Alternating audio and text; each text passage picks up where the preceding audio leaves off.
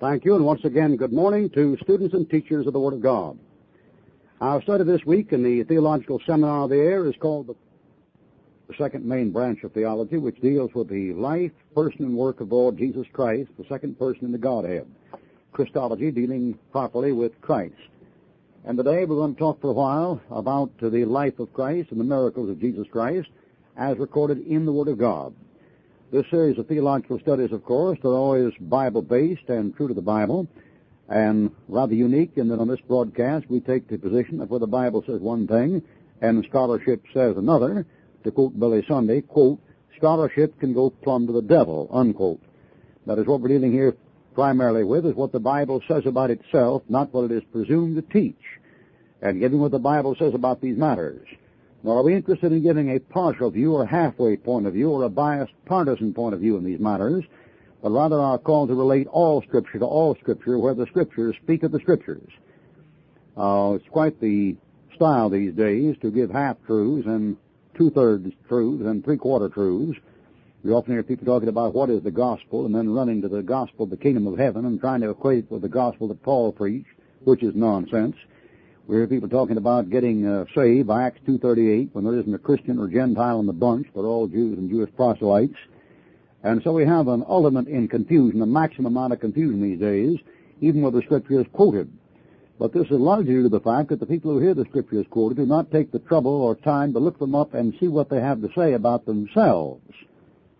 And this, of course, should be done.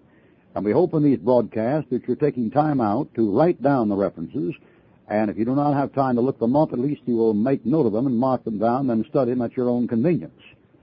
We're now dealing with the Christology, the life, person, work of the Lord Jesus Christ. This will be the longest subject in theology proper that we will study, taking up uh, 34 broadcasts. Uh, lessons to deal with the virgin birth of Christ, the deity of Christ, the relationship of the Son to the Father, the humanity of Christ, the sinlessness of Christ, the character of Christ, the teachings of Christ, the commandments of Christ, the miracles of Christ, the death of Christ, the resurrection of Christ, the ascension of Christ, the intercessory work of Christ, the second coming of Christ, and the results of his return. After all, the main theme in the Bible is a kingdom, and God's king is the Lord Jesus Christ.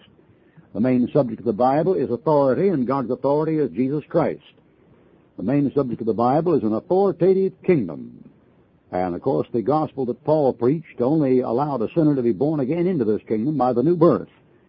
The main argument had to do with the matters of authority. And if you'll pick up a newspaper, any newspaper, printed by anybody, anytime, any place, anywhere, you'll find that 80% of the news items deal with arguments over authority. Man pretends that the newspaper has replaced the Bible, and yet he pretends the Bible discusses one thing and the newspapers discuss something else. They both discuss the same issue from two different viewpoints. The argument in the world is who gets to run who, who gets voted in, who gets voted out, who's incumbent.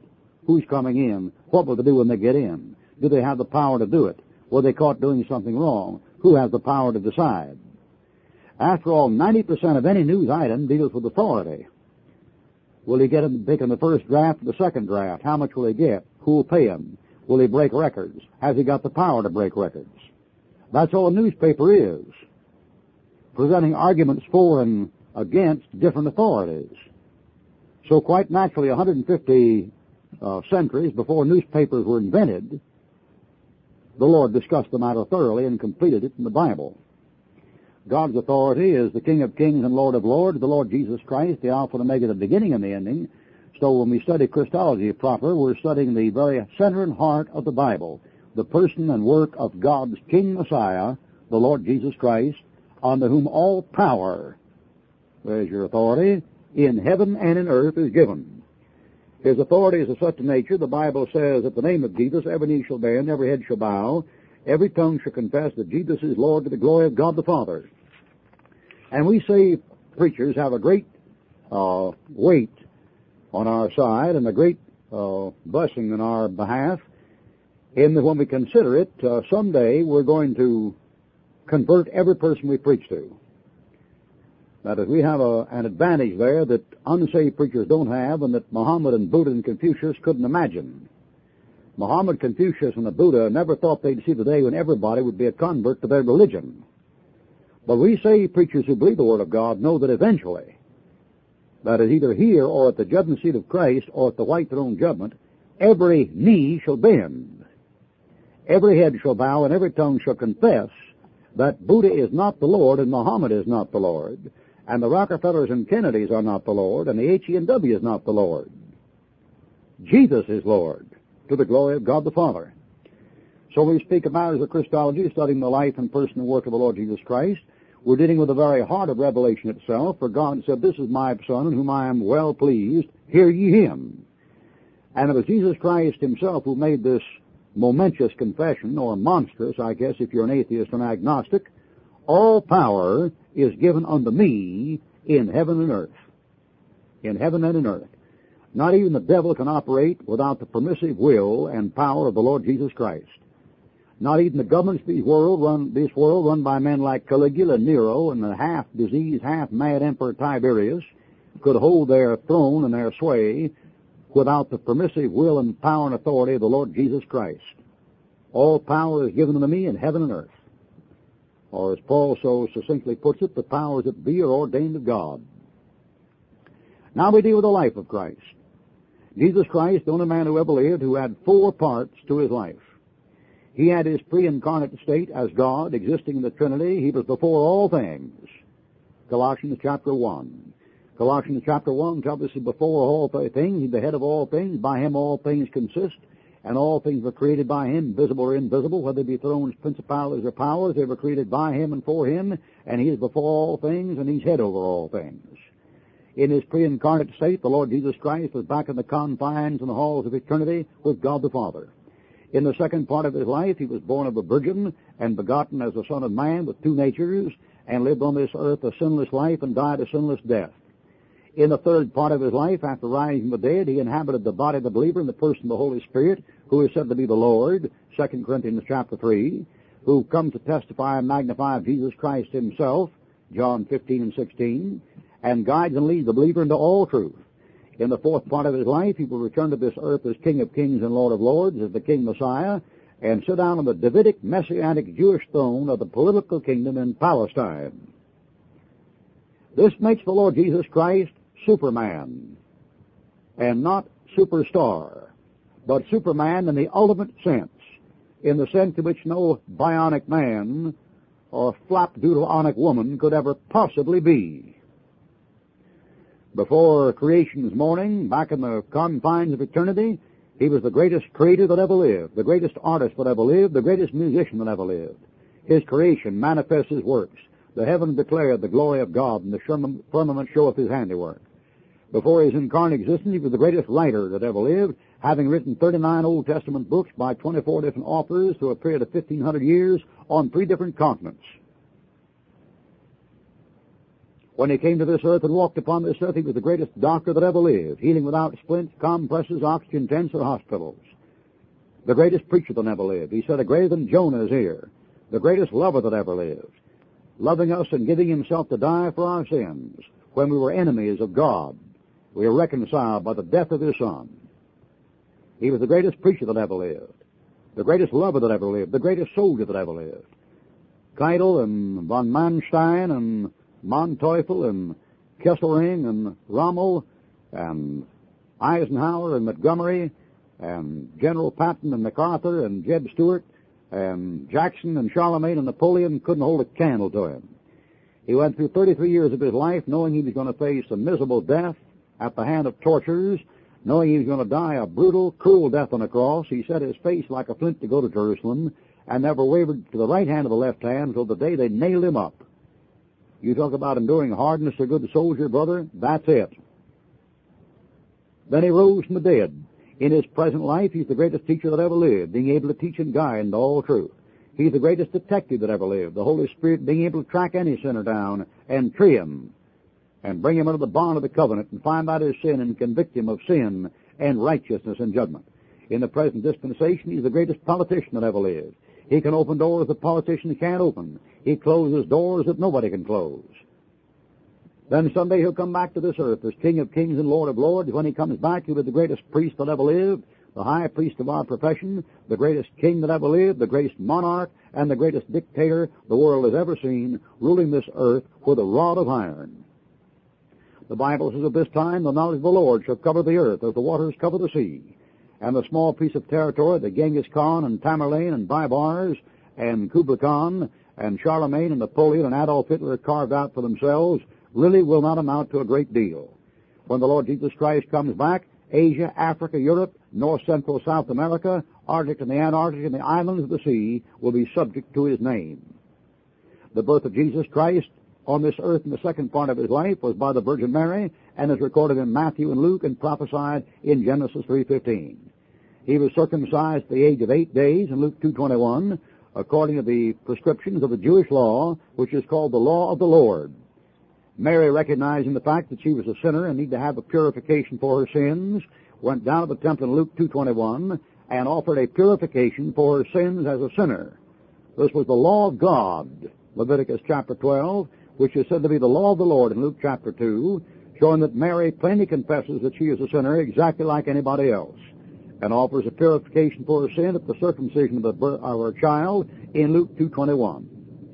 Jesus was then taken to the temple at Jerusalem when he was 12 years of age. Luke 2, verse 41 to 48.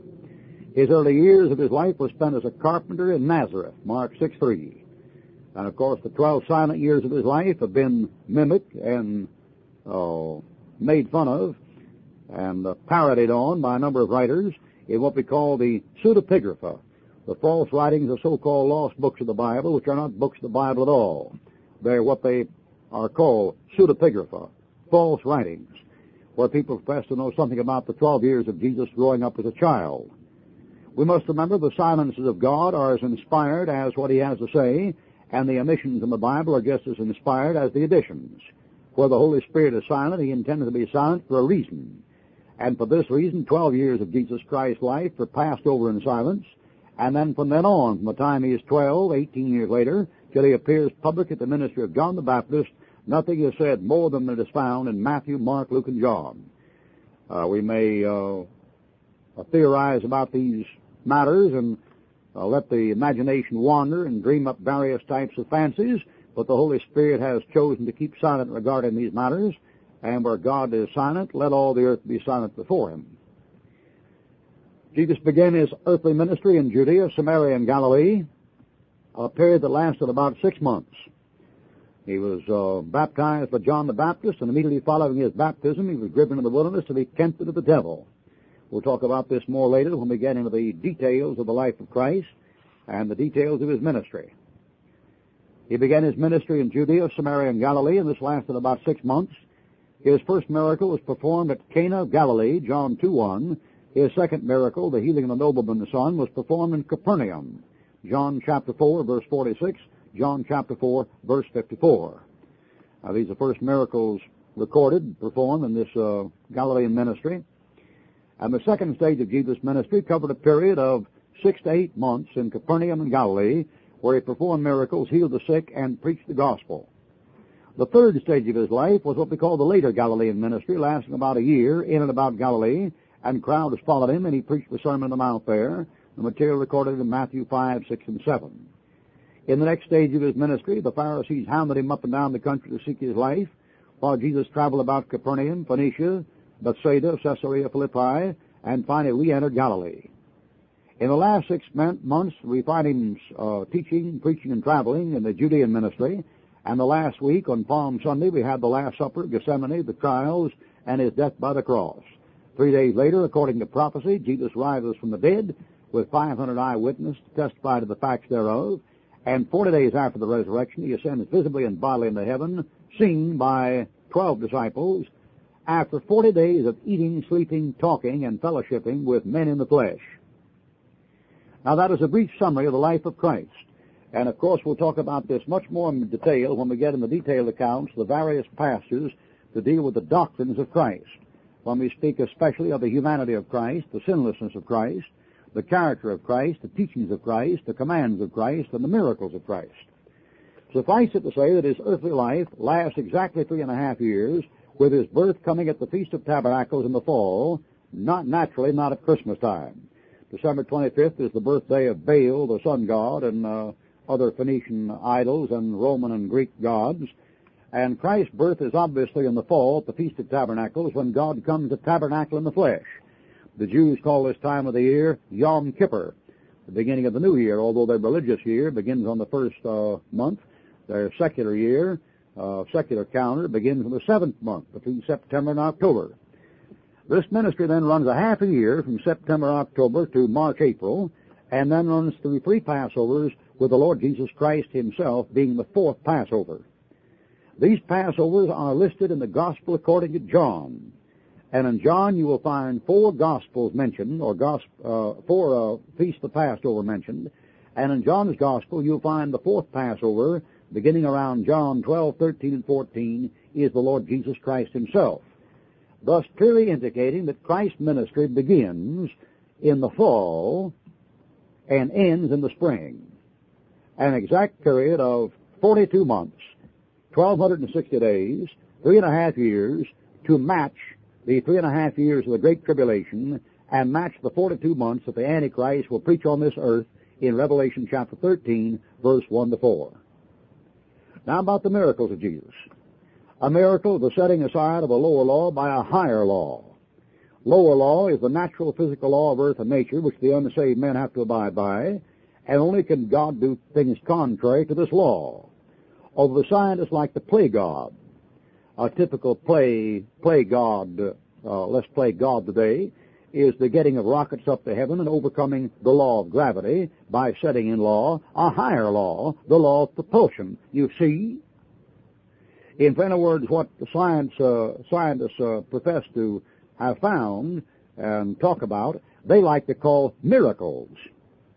And consequently, when they read in the Bible of a genuine miracle, they like to pretend it was merely scientific phenomena that the poor, dumb, stupid people of the first century didn't understand. And if they'd been as smart as we are, oh yes, baby, there's a lot that goes on in the colleges these days, they would have understood it. Now to do this, the unsaved scientists have gone back in the Bible and made hash of it by enforcing their stupidity upon the Holy Spirit.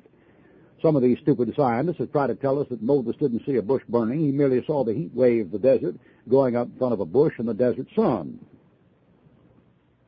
Fantastic egotism, wouldn't you say?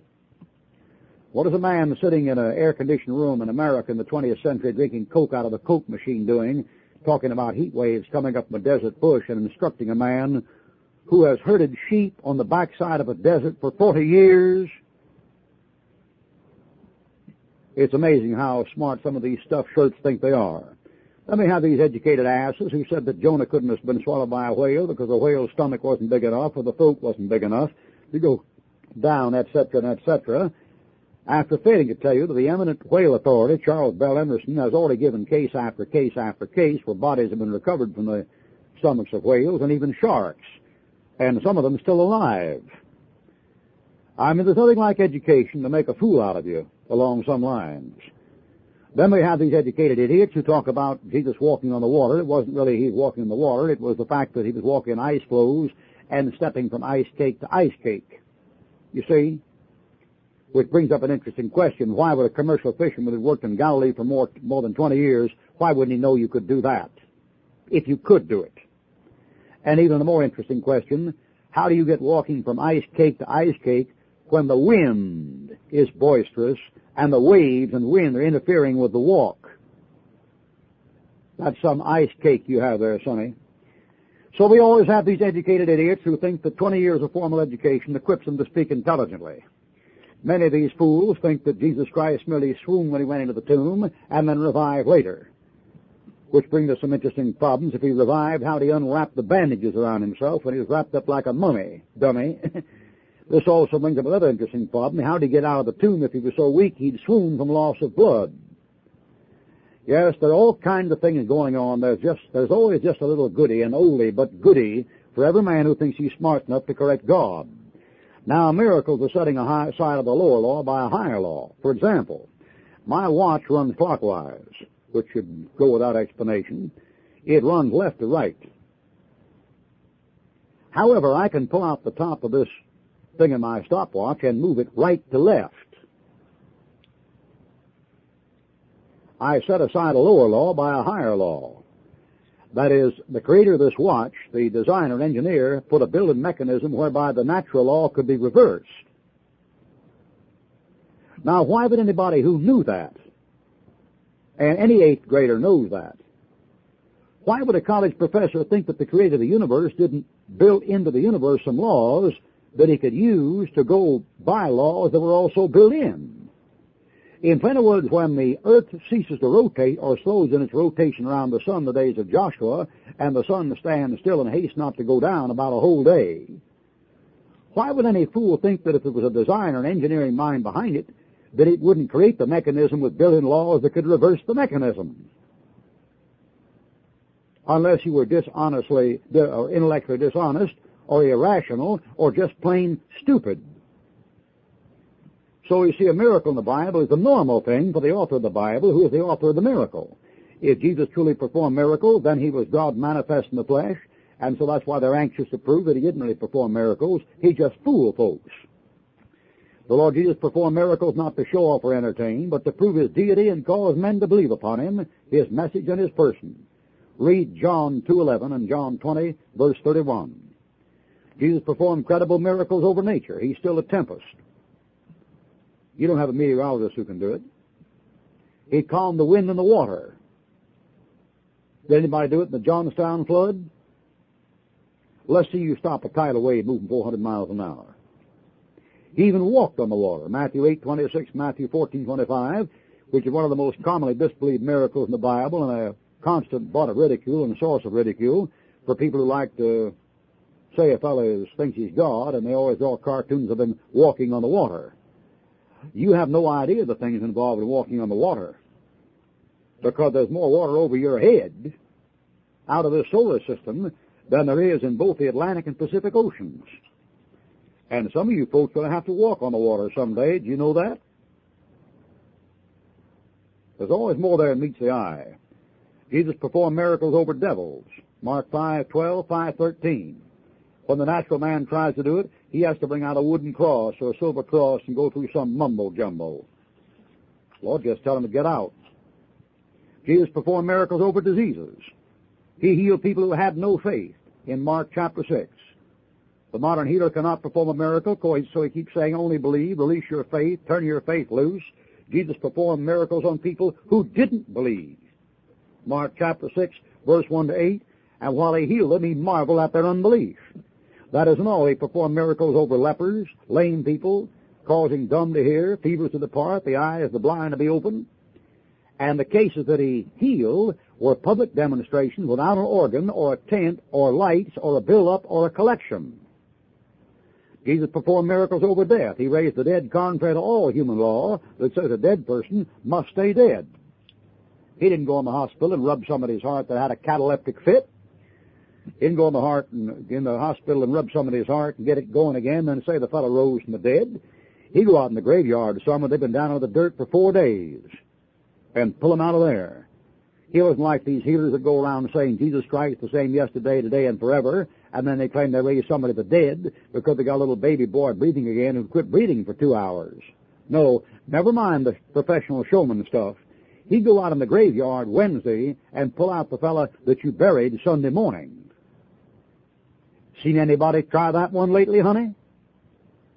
You see anybody put any ears back on? You remember the Garden of Gethsemane when he was attacked? He, Peter pulled out a sword and cut off Malchus's ear, and Christ touched the ear, and it came back on the stump. You remember that one? I bet you haven't seen that one your favorite faith healers lately, now have you? Don't get mad. Where's your sense of humor? Our Lord's miracles were restrained and are completely believable. His miracles performed openly in the presence of many witnesses and recorded by divine inspiration with no tricks attached to them. The life of Jesus Christ on this earth can be summarized in the words of Acts 10:38. He went about doing good and healing all that were oppressed of the devil, for God was with him. The Lord Jesus left the Christian an example that he should follow in his suffering and patient affliction, for Simon Peter says, even hereunto were you called, because Christ also suffered for us, leaving us an example that we should follow his steps. We're to walk as Christ walked, 1 John 2:6. He came to do God's will, so it's our business to find out what the will of God is and do it too. The will of God for the Christian this dispensation is found mainly in the Pauline epistles. And if you want to know what the will of God is for your life, give Romans chapter 12, verse 1 to 6 your prayerful attention. The will of God for the Christian this life is given to the greatest Christian that ever lived, the greatest follower of Christ, the Apostle Paul, and he said these things were given to him that he might be a pattern, a pattern to them that should hereafter believe on Jesus Christ to eternal life. Now we've talked in this lesson about the miracles of Jesus Christ and the life of Christ. Of course, we haven't gone into any kind of detail. We've given a very broad outline, a very broad survey of these matters. And next week at the same time, we'll begin uh, our third lesson on Christology. And our third lesson on Christology will deal with the virgin birth of the Lord Jesus Christ. We'll talk about how this virgin birth was foretold in the Old Testament, about the historic fulfillment of the prophecy, about the virgin birth as taught in the Scripture, about the purpose of the virgin birth, the importance of the doctrine of the virgin birth, the significance of the virgin birth and the objections of the virgin birth, which are raised by educators and teachers in the National Council of Churches and the National Education Association. Uh, the attacks on the virgin birth of Christ carried on by educators and preachers is legend. It continues day in and day out. Nobody has equal time to answer, answer any of it. No man has ever been granted equal time on the air or in a newspaper to answer the constant perennial attacks on the deity and virgin birth of Jesus Christ that go on 24 hours a day in every city in the United States. We'll talk about these matters more next week when we study the virgin birth, and then we'll take up the great study on the deity of Christ as taught in the Word of God. As we've said before, and we'll say again, our studies in the theological seminar are confined to the Bible statements about itself, what the Bible says about itself, and where these things come in contrast with what men teach, we'll draw out the contrast very clearly and very plainly and very graphically. Our purpose here in mentioning these other matters not to not to down somebody purposely, uh, negatively, but by positive contrast, show you the difference between divine authority and absolute truth and the traditions of men, which are the results of pagan speculation and savage imagination. So we give in this broadcast what the Bible says about itself and not merely what it is presumed to teach. Next week on this broadcast, we will deal with one of the great doctrines of the Bible, one of the great fundamentals of the faith, the virgin birth of our Lord and Savior, the Lord Jesus Christ. Until then, may the Lord bless you, and good day.